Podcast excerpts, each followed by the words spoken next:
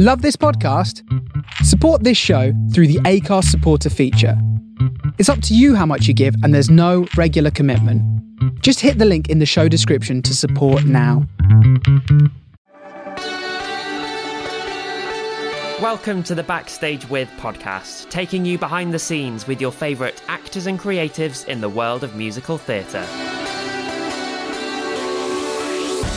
I'm Mikey Worrell. Today we're going backstage with Jeremy Taylor, who's playing Raoul in The Phantom of the Opera at Her Majesty's Theatre in the West End. Jeremy is one of those actors who's worked his way up the ladder from being in the ensemble of The Sound of Music straight out of college to leading roles in the West End like Fiyero in Wicked and now in Phantom. We chatted in his dressing room, which was decorated with bunting, obviously. The most interesting thing in there was the list of contingencies on the wall for when things go wrong in the show and what they should do instead. Here's our conversation. Jeremy Taylor, welcome to the podcast. Thank you very much. Another love triangle role for you, only Yeah. this time you are in competition, not being competed for. How is that? Oh yeah, I was competed for before, wasn't I? Yeah, this is good. I don't feel like such a bad guy this time round because all my Glindas had such lovely like faces and they were so emotive. So when I let them down, it was quite difficult, you know. Whereas this one, it's yeah, it's a real, it's a real battle. But um, I guess it's a bit easier to kind of portray each night, really. Phantom's a bit of a darker show in comparison to Yeah. what you've done before. Is that harder to pick yourself up from at the end of it? No, I kind of prefer it really. I'm not big on like uh, just in, like as a personal interest. Like I'm not big on the sort of happy, clappy, cheesy stuff. I mean, it's, it's fine, but like songs that I like are, are often sad songs and and dark songs. So I think this kind of suits me well like that. Really, I don't feel the emotional weight of it. You know, I used to watch Les Mis and think, oh my god, I- it must be such a a trudge to get through in terms of the emotional weight of it every night. I mean, I haven't done Les Mis, but this is like that. But you don't feel it at the end of the at the end of the night. We'll talk about all your other roles in a minute, but I want to go back to the beginning. Where did you grow up? So I grew up in a place called Sutton Coldfield in the West Midlands, and was there for till I was about eleven, and then I moved to a place called Walsall, Walsall with two L's, not Yeah. the W, not Yeah. Poland, um, which is also in the West Midlands, which is up uh, in a place called the Black Country, which is a very heavily accented area. Let's put it that way. I, don't, I think I've lost my accent since then. I think I- I've become southernised, you know, in the last 10, 15 years. I lived with someone at university who was from the Black Country, Yeah. and the first day I met him, I couldn't understand a No. word. Sorry to people in the No, Black Country. No, it's tricky, and and do you know what? Since I mean, Peaky Blinders has put it on the map a little bit recently. Um, although I have to say some of the accents in that are a bit suspicious, but they do have a like some of the smaller parts in Peaky Blinders. They have from people who are actually from the Black Country. So there's um, like Benjamin Zephaniah from there. He he plays one of the little parts in it anyway, and he's got a true accent. But um, no, I lost that over the years. But then uh, yeah, when I was 20, moved down to the south, and it's been there ever since. Was musical theatre something you always intended to pursue? Yeah, I think so. Like, it's about 15 years old, I think I got into it. I did it at primary school, weirdly. And then when I moved to secondary school, I got all like introverted and didn't want to, you know. And then when I got to about 15, 16, someone said, Oh, what, you should come in, because they were doing Superstar at school. And they were like, Oh, you should come and you should come and audition for this because they knew I sang in the choir and stuff. And then from then on, it just went. It sort of, you know, that was the starting point, really. Did you already have a voice, or were you, did you know you had a voice, or did you sort of discover this tenor that you didn't know was there? I'd always been my family's quite musical. Like no one, no one in my family's in the entertainment s- sector, but uh, they've always been very musical. We can all sing, we can all pitch. Let's put it that way. And uh, so that was never a, an issue. But I just didn't think I didn't think it was anything special until later on when I when it started to become something that I was like, oh, I can do that, you know. And it only became apparent when I started getting involved in shows, you know. So who were you in Superstar at 15? Oh God, it's it's. so you know you've got Caiaphas, you've got Annas, Yeah. and then because it was a school production, they just had one other priest, Oh, right. right? And I was that one other priest. And what they did was when I joined, this, I joined the show, and I was just just doing ensemble stuff. But when they sort of, dis- I mean, that was fifteen, right? When they discovered I could sing a little bit, they sort of gave some of Caiaphas and Annas's lines to me. so I ended up stealing people's lines lines, but it actually worked quite well as a little trio because it wasn't, you know, usually there's loads of priests and that. So that was that was a long time ago. And then you went to Guildford. Yeah. Did you sort of go there and feel that that was the right one for you, or Yeah. were there a couple with your eye on? Yeah, very much so. I mean, I got into Arts Ed, but it was um, I didn't get the funding, and you know they're not cheap places to go if you haven't got the funding, and I didn't have the money particularly. So, and then Guildford came through with the funding. So, like a lot of people who wanted to do musicals, those were the two courses at the time which were you know the ones I wanted to do. So I was kind of happy to go with either one. I do wonder what would have turned out if I'd gone to Arts Ed. Would things have turned out differently? I don't know. Would you be pirouetting? I would have been a you better dancer, let's put it that way. I'm sure it would have been great to go there, but um, I've got no regrets, let's put it that way.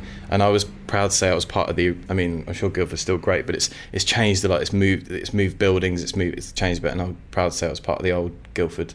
And then how soon after graduation did you go into Sound of Music at the Palladium? It was straight away. I was so I was so fortunate. It all happened in the third year, really. I- some agencies come to see our shows, and one of them got in touch with me and said, "We'd like to sign you up," all that kind of thing.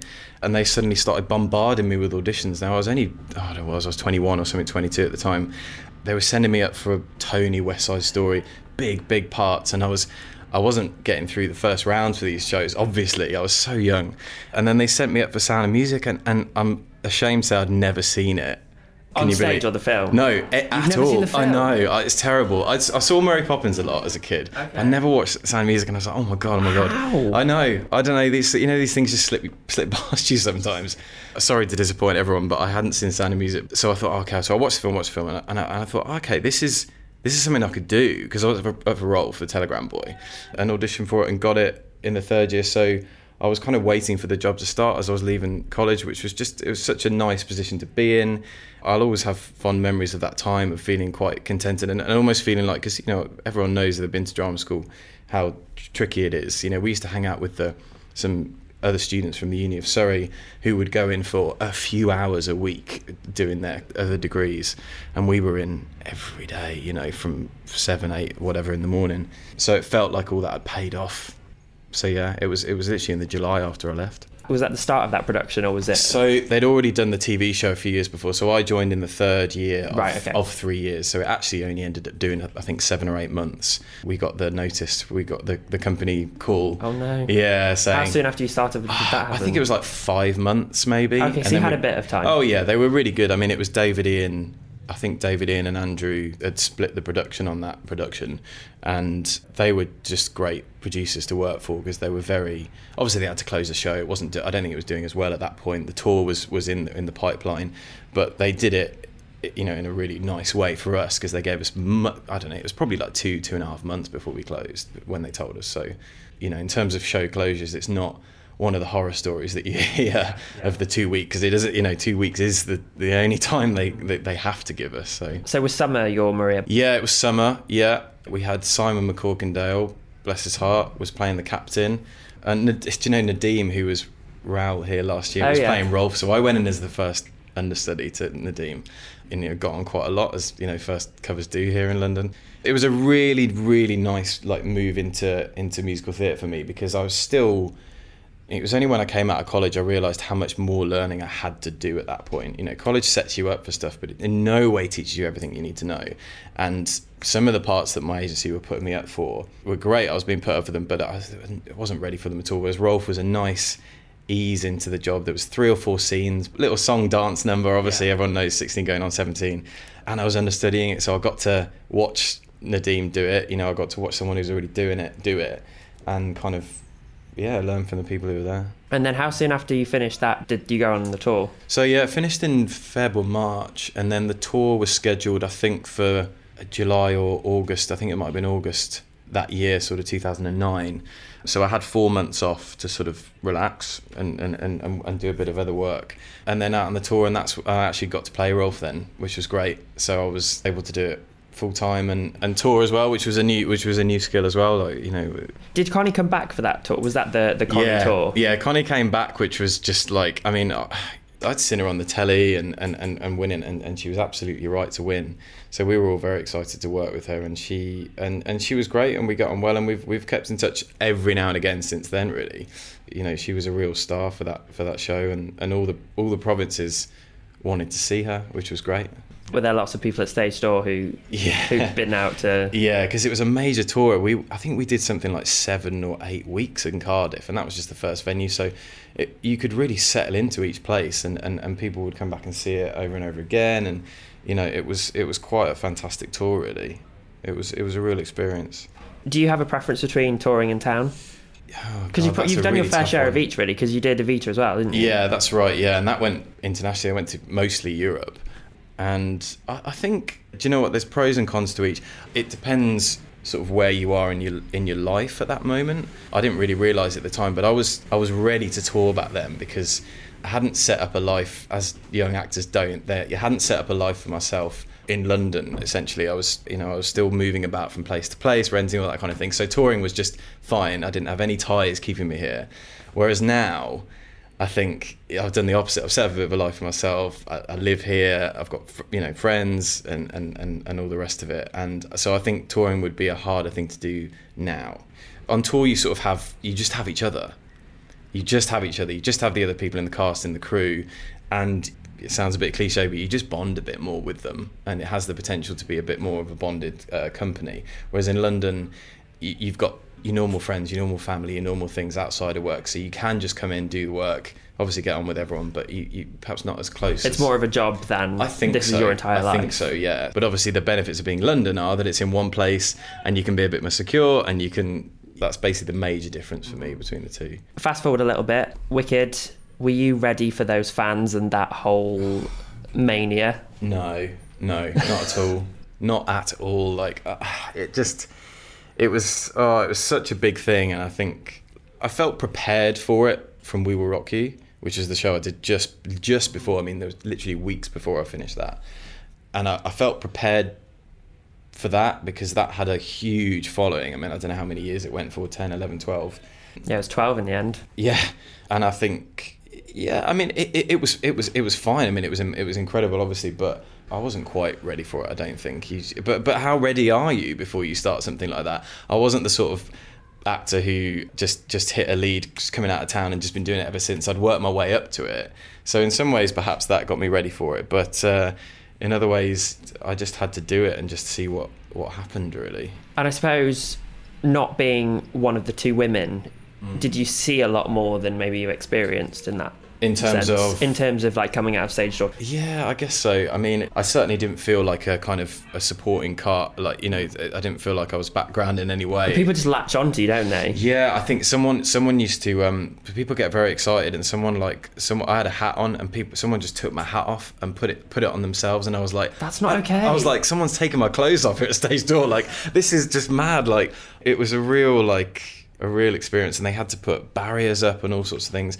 Sometimes it sat a bit uncomfortably with me just in the sense that I didn't feel and and this is the truth at stage door for, for a lot of things especially now is that um, you know when I was coming out of college I sort of en- enjoyed it a lot more but now I do feel like sometimes the praise that you get at stage door doesn't always marry with like if I've if I've done what I might consider a bad show, you know, I might have fluffed a little bit here or, or not sung something in the right way or something. I don't feel like I deserve the praise almost. So when you get it, it, it can feel a bit jarring sometimes. Because you almost want to say, well, actually, this went wrong. I did this wrong. Yeah. But even sort of during the show, there were a lot of times when it was mental, right? Yeah, I mean, usually it was um, it was the duet act two. They, they they enjoyed that, but um, a lot of the praise was, was was was heaped on the girls, which was which was deserved, and they get all the, the killer moments in the, in the show. Really, British audiences they're still really respectful, you know.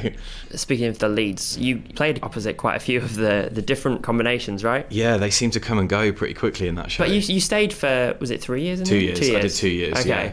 Because Willemijn left, didn't she, because of like back issues? Yeah, Were you in it? Were you in it then? Yeah, so me and me and Willemijn joined at the same time actually with Savannah as Savannah Stevenson as Glinda, and then yeah, I think I don't know whether Will was staying for a second year or when it happened, but she yeah she got an injury, and then they promoted Emma Hatton, and that was lovely because Emma and I had worked together on We Will Rock You. We we we'd understudied the, the male and female lead on that and had played together there. So then we got to do it the same on Wicked, and then Jenny DiNoia came over from Broadway, and that was again another great experience because she was such a, a lovely person as well as being you know a great Elphaba. and then Kerry Ellis came in. To, oh no, no, Kerry Kerry came in before that. Sorry, I'm getting mixed up. It was such a long time. But there was a revolving door, wasn't there? Almost. it was almost like a like an all-star Elphaba lineup that just kept coming through and I was like okay tick tick tick tick. Like it was just like I couldn't believe how many great kind of leading ladies I got to play opposite in that show. And you've got two more here. well yeah that's it I was just spoken to Amy, Yeah. and she was saying that things things sometimes go wrong in shows. We all we know that happens. She said to ask you about things that may, might have happened to you. but what's she referring to I don't even know Well, I asked her about the boat because I know that sometimes the boat can have an issue, but that was not Oh. a Raoul moment. Oh yeah, no, we yeah, yeah. Yeah. Do you know I know exactly what you mean already? Yeah. So we, we we've just finished the duet, and I I sort of pick her up and and spin around, and uh, and then I put her back down, and when I put her back down, I I can't pull away from her, and I'm like, what what's going on? And my the top my top button is hooked around her top button, I think. So we're like chest to chest, trying to like what, trying to pull away from each other, but but but but not being able to. I'm not sure how long that lasted, but we've got lines at that point. And she's obviously saying, "I must go." Yeah, she's saying I've got to go. She can't go. So I'm trying to I'm trying to like fit it. Oh god, it was just awful. Like and and obviously at that point the audience has fallen silent again. So everyone's just watching us like stuck together in the middle. And and there's no one else around to sort of like you know reduce the tension, should we say? Um, so yeah, But there are moments like But that. But then isn't the the reprise then starts and yeah, we got out of it. You got time, out of it, just in time. Yeah, I mean. but your face would have been like, "Oh my god." Yeah, I know, and and it, wardrobe malfunctions ha- do happen. I mean, that wasn't even a wardrobe malfunction; it was just two wardrobes getting stuck together at the same time. But funnily enough, this show actually is pretty low on. It's a well-oiled that. machine. It's a well-oiled machine. It, it's been here for I don't know, what, thirty years or something. So every single, in fact, I can see if you look behind me, there's Raoul contingencies, a big A4 piece of paper with Raoul contingencies, contingencies, company contingencies for everyone, and also another sheet of things to be aware of. So what's what's a Raoul So contingency? okay, so every possible outcome, pitfall, everything has been either either happened already, and now there's a contingency for it, or they've just brainstormed it all, and it's all there on A4 piece of paper. That's So, amazing. How about that? So. Have I read them all and learnt them all? Um, I'm not sure about that. Has this one ever happened and then you've come in and checked it off the list or anything? Oh uh, no, there's no ticks next to any of them, but uh, I can tell you now that some of them have happened. Probably some of the more mild ones. There are some killers there, but I don't know. I have to I have to let you know. When you were handed that, obviously we can't go into anything, but when you were handed that, did you read them and go, "Oh my god"? yeah, well, they give them to you before you even start. So you, you're rehearsing for the show, and obviously you've got a lot to a lot to do, and then they give you these, and you're thinking, "Oh my god, I've got to like I've got to learn all the alternate versions for everything as well." But you don't. You just a lot of them are common sense, which is nice. Okay, You know, that's so, good. Yeah, there you go. Um, I'm guessing you'd seen the show before you. Yeah, Do it it was the first show it. I saw when I came to London. Oh really? Can you believe? And was it on your list? It was. It was on my list. I don't really have a list because I used to have a list, and then when you don't get an audition through for the thing that you got on a list, after a few years, it gets a bit like, why have I got a list? So you can only really go for what your agent puts you up for in a way. Yeah. Uh, so I don't, I didn't have a list for a while, but this was about a year before it came through. I said to my agent, if Raoul comes through Phantom, can you look out for me? And they did. It was a bit of troubled circumstances in the sense that I just, I'd just come out of on the town rehearsals. Was that Regent's Park? Yeah, I'd just broken my Achilles. Oh no. Yeah, so it was. I'd done about a week and a half. I'd done all the promotion material for it. I'd been about a week and a half into rehearsals, and then I was just doing one of the scenes, and uh, yeah, bust my Achilles. So I was straight out of that production, which was a real shame. Oh no. Uh, But on the same day, would you believe, as I broke my Achilles, I got excused from the rehearsals to go and audition for Phantom. So I got to rehearsals from the town, went out and auditioned for Phantom, came back later that day and broke my Achilles. So it was a hell of a day. But they gave me a call back, and I did all my rounds from then on on crutches. Would you Oh, believe? God. So it wasn't ideal. That's one way to play it. Well, I know. I was just like, I mean, talk about sympathy cards. At least you're in a wheelchair for the first scene, Yeah, exactly. I was like, well, I can do the first scene for you. You know, that was that's that's fine. That's covered. Meth- method acting. yeah, the rest of it, don't know. We'll have to work on. But uh, yeah, so talk about audition stories. It that was that was a tricky one. But Well, I know you don't have a list, but I try and ask as many people as this as possible. When I say, what do you want to do next, lots of people say, oh, I'd love to originate. But if you could pick a show to revive and a part to play in it, what would you choose? Oh my god, that's a tricky one. A show to revive, so one that isn't on at the moment. Unless there is one on at the moment that you would really love to do. Yeah, I mean, I always wanted to play Bob Gaudio in Jersey Boys because the guy that I moved in with when I first came to London when I did sound music was was Stephen Ashfield, and he was playing that at the time. So I went to see Jersey Boys like four or five times when I was living there. So I was like, I always wanted to do that part. And I know it's touring at the minute, but I don't. I don't. It's not in town anymore, is it? No. No, no. Um, but uh, that was always on my list. It's, it sort of is. My list is Okay. basically a, is a sheet of paper with Bob Gaudio on it. Okay, if I see it lying around. Yeah, I was going to say, yeah, let me know, um, or let my agent know. Um, but um, yeah, I, I- to be honest, I've again, I, I have to. I mean, crikey, a, a show to revive. Oh, I might have to leave. Uh, I might have to just leave you with Jersey Boys. Let me know later if you think yeah, of I was another one. Say, yeah, yeah. Cool. Yeah. Well, thank you so much. Mate, thank you. I, uh, it's been a pleasure. I believe I have to let you go now. yes, you do. I have warm up in a second. Oh yeah, god. so- Okay. Well, Thank you very so much. Cheers. You can see Jeremy as Raoul in The Phantom of the Opera at Her Majesty's Theatre, where the show is booking until October 2019. If you're a fan of the show, you might want to listen to my conversation with Amy Manford, the alternate Christine. She's possibly the only person to have ever described the final lair as an absolute banger. Next time on Backstage With, we're going to the other side of the Atlantic for a Broadway special with the actress and podcaster Ilana Levine. Subscribe now to make sure you never miss an episode and find me on all of the socials. Just search for the Backstage With podcast. Until next time, thanks for listening.